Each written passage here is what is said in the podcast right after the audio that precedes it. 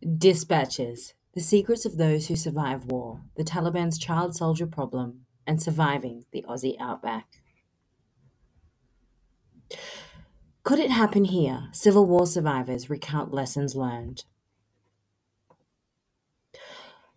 Over my years as a war reporter and war crimes investigator, I am often left in awe of the individuals I meet who have survived the most unfathomable things humans do to each other. I've sat with people who've had their body parts ripped, surgically removed by aggressors, women who have been raped until they can no longer move, and children whose tiny bodies have been cracked and crushed without mercy. But for those who survive, the silver lining that shines through them is as miraculous as it is tragic. I've often been struck by how these ordinary people, with no formal training or skills, are forced to become extraordinary at the drop of a hat or a bomb. The resilience to withstand the pain, both physical and psychological, to push through the darkness, and to find the thread of hope in the bundle of misery has left me both perplexed and inspired. In documenting the lives of a few of these individuals, I hope to shine a light on just how strong the human mind can be when it comes to holding on. I hope to illuminate our ability to prepare for and push through a crisis as it dawns. And above all, I hope to instill what it means to rise above being a victim and into the terrain of a survivor, and to seek inner peace long after the torment and war has subsided. Syria. One moment, Samasher was one of the multitude of passionate political college students flooding the wide and dusty streets of Motamir, Syria, chanting for free and fair elections. The next moment, gunfire from forces loyal to the Bashar al Assad regime ripped through the open air, and those he knew and loved fell to the ground.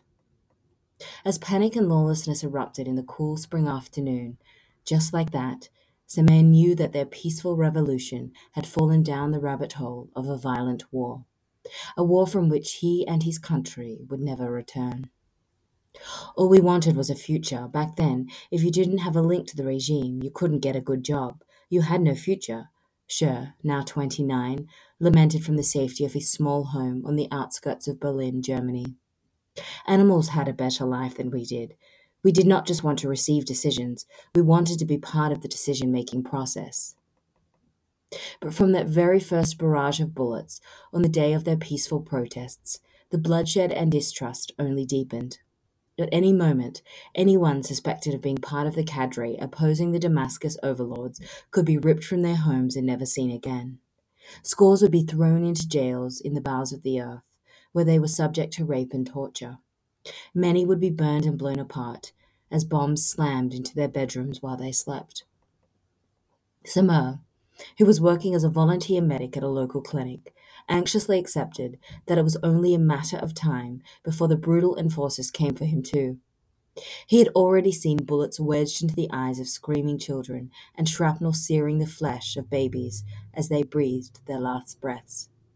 He was left with the memory of a quiet conversation with a close friend, only to see that very friend shredded into pieces the very next day as a result of a shell slicing his body.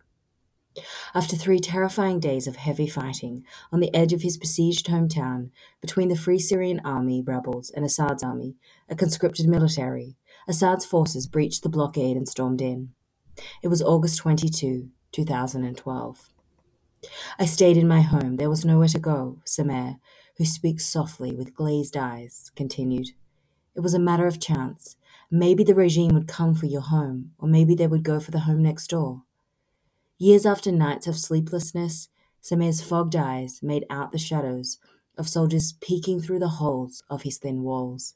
Then the soundtrack gunshots cracking, footsteps, and the sounds of his front door crashing to the ground. He felt boots pelting against his limp body, splintering his bloody mouth, and then the chilling threats that they were going to shoot him. They were humiliating me, calling me a dog, a terrorist, insulting my family. Every one of those men, about 25 of them, were all taking a hit, Samer said, as if sifting through the graveyard of memories. It was an unimaginable fear. I thought they would arrest me and take me to an intelligence branch. First, the soldiers carted Samer around the apartment building like a human shield, holding him up in case anyone opened fire as they knocked down a door. At one point, they propelled him into a bathroom, and when he turned around, he was staring down the barrel of an AK 47 at close range. I begged them to spare my soul, that I was just a college student, Samir recalled. But a bullet cat- catapulted through his rib, another into the bottom of his arm, then another cleaved below his shoulder. Samir said the only pain he felt was the pain of fear. Face down in a pool of crimson, he counted three more bullets entering his body and a seventh shattering the wall beside his head. He remained motionless for what felt like an eternity until the laughter and chimes of He's dead faded out. Samir managed to drag himself down a flight of crooked stairs and phone a friend for help. However, his miraculous tale of survival would only become dizzying as the war intensified into chemical attacks and mortar showers, until one day in 2015. He was given passage to flee into neighboring Turkey, an opportunity he felt would be his last chance at life. From there, he boarded a rickety boat to Greece and then moved through to Germany. Today, he's trying to move on with life and studies, yet not leave behind the Syrian war that protracts into its 11th year. I don't know why I survived. I would say it is God's will. I ask myself why me, and I still I have no answer, Samir said. Physically, he's no longer able to lift his right arm. Psychologically, Samir is awash with an unrelenting desire to keep fighting for his country, this time with his voice. I'm going to run for parliament in Germany, he noted, his strained face thawing into a wistful smile. That's the best I can do to protect my future family.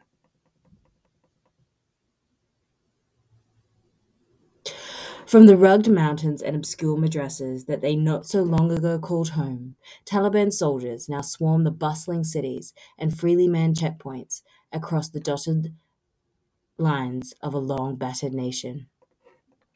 When you ask most Afghans their age, nobody seems to know, and it's likely nobody will ever know.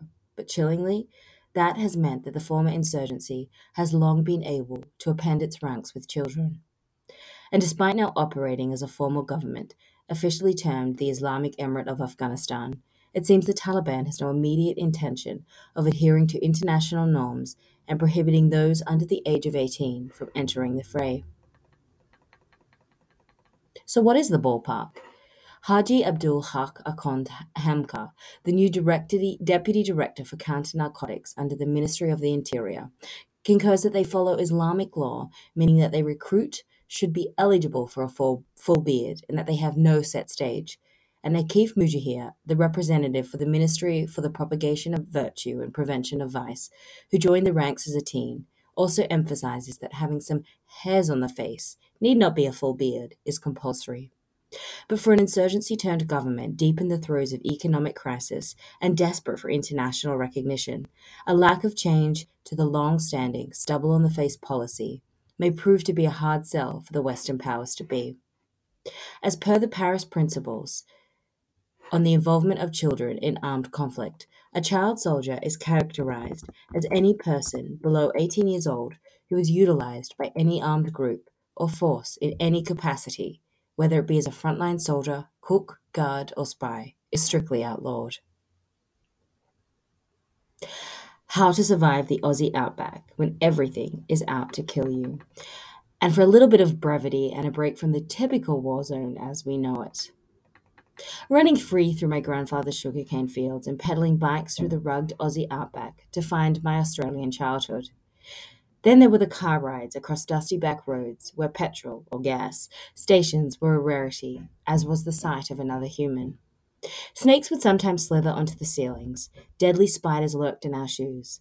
Dingoes howled at the moon, and roads became so steamy that they turned to tar. Yet, here I am, a fully fledged adult who made it through. The fun fact is that most of us do.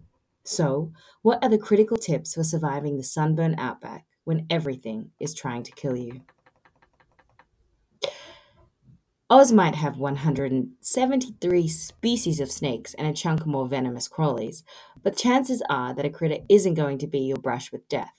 Temperatures in the Aussie outback can soar beyond 120 degrees in dawn's early light and broil your brain pretty quickly. The heat of the bushland is raw and unfathomable. Sweat strangles you and streams into bodily crevices you did not know you had. As naughty school kiddos, we learned at school how to keep the water levels up. We tied clear plastic bags over tree branches and watched over weeks as water collected in the bags as emergency backups. Be a water warrior. But we knew crisis calls for an array of options. Other tricks include following fresh animal tracks to water and sapping water from plant roots. Squeeze some drops out of the succulent ground plants. Run the AC in your car with the windows down and pool the leach water. You can also examine the directions for seed eating birds. They fly in orderly formations when waterbound and are usually in a messy group when gliding away. And whenever you get that life saving liquid, don't Sip your water. Drink, Bob Cooper, one of the world's leading survival experts, told me. Always dress and pack for an unexpected night out. Know the priorities of survival. Most people erroneously think it's food. But good tucker is way down on the list.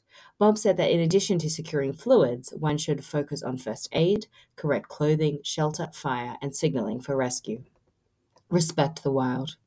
Aussies are proud of their badass fauna and the funny things that thrive in the scrub. Yet, at school, we are made to repeat that the best way to survive snake bites is just not to get bitten. How? Snakes are shy, so if they strike, it is from a place of fear. Please don't go around trying to catch them with your bare hands and naked feet.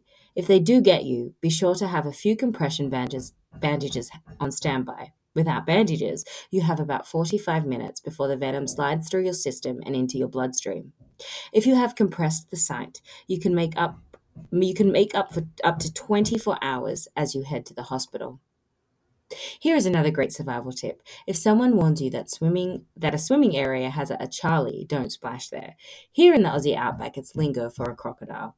So there's a possibility it's a six foot freshie, freshwater crocodile, or a 20 foot saltwater thing. Hard pass. When it comes to taking a dip, keep your eyes peeled for cone snails. Those extremely deadly predators hang in, out in mobs and wait for kangaroos and humans to pop by. They launch a stinger and stuff their prey with neurotoxins. Be warned of the stonefish, too, the most venomous fish on the globe. My grandfather always made my sister and me wear shoes in the river for this very reason, but he rarely followed his own advice and routinely was rushed to the ER.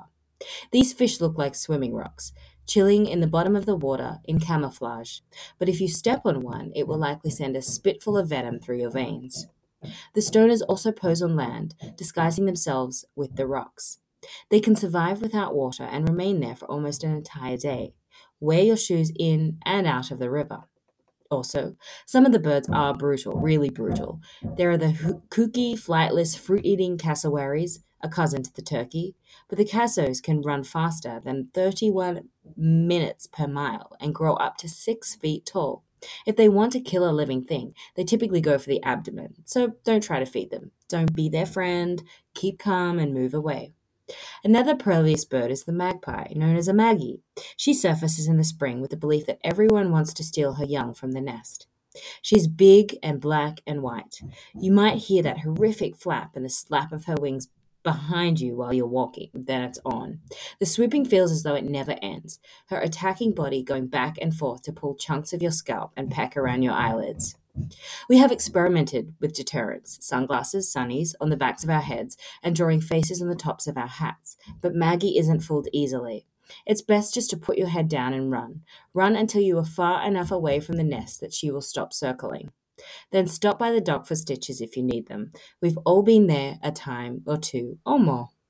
Some, okay, a lot of the spiders suck too, but the worst of all is the redback. They are black with a signature blood stripe on their abdomens. As kids, we sang songs about people who got gnawed while sitting on the toilet, or the loo, or the dunny, if you want to be serious about the vernacular. Those spiders are no myth. When I was about six, a friend came over to play on an old rocking horse. I watched, incredulous, as the red striped thing crawled out from the horse's mop of faux hair. It bit my friend, who was innocently rocking away. I told my mum because my friend started to cry. We did a runner to the local doctor's office to get an anti-venom just in time. So, wear your gloves when gardening and roll over logs and old pieces of furniture too. Shake out your shoes before you stick your feet in them. And steer clear of rocking horses with fake hair. And you can read all of those stories uh, in the links in the newsletter. And for those interested in getting a deeper insight into the Taliban takeover and happenings in Afghanistan, please t- tune in to some of the podcasts I have done on my return. And there are links to the Jocko podcast, the Officer Nate podcast, and the Brass and Unity podcast. And for those interested in learning more about the aftermath of war, please pick up a copy of my latest book, Only Cry for the Living Memos from Inside the ISIS Battlefield. Thanks again for your support. Follow me on Instagram and Twitter, and a huge thank you to my brilliant photographer at Jake Simkin Photos. Please allow us, uh, consider a paid prescription so that we can continue to do this work.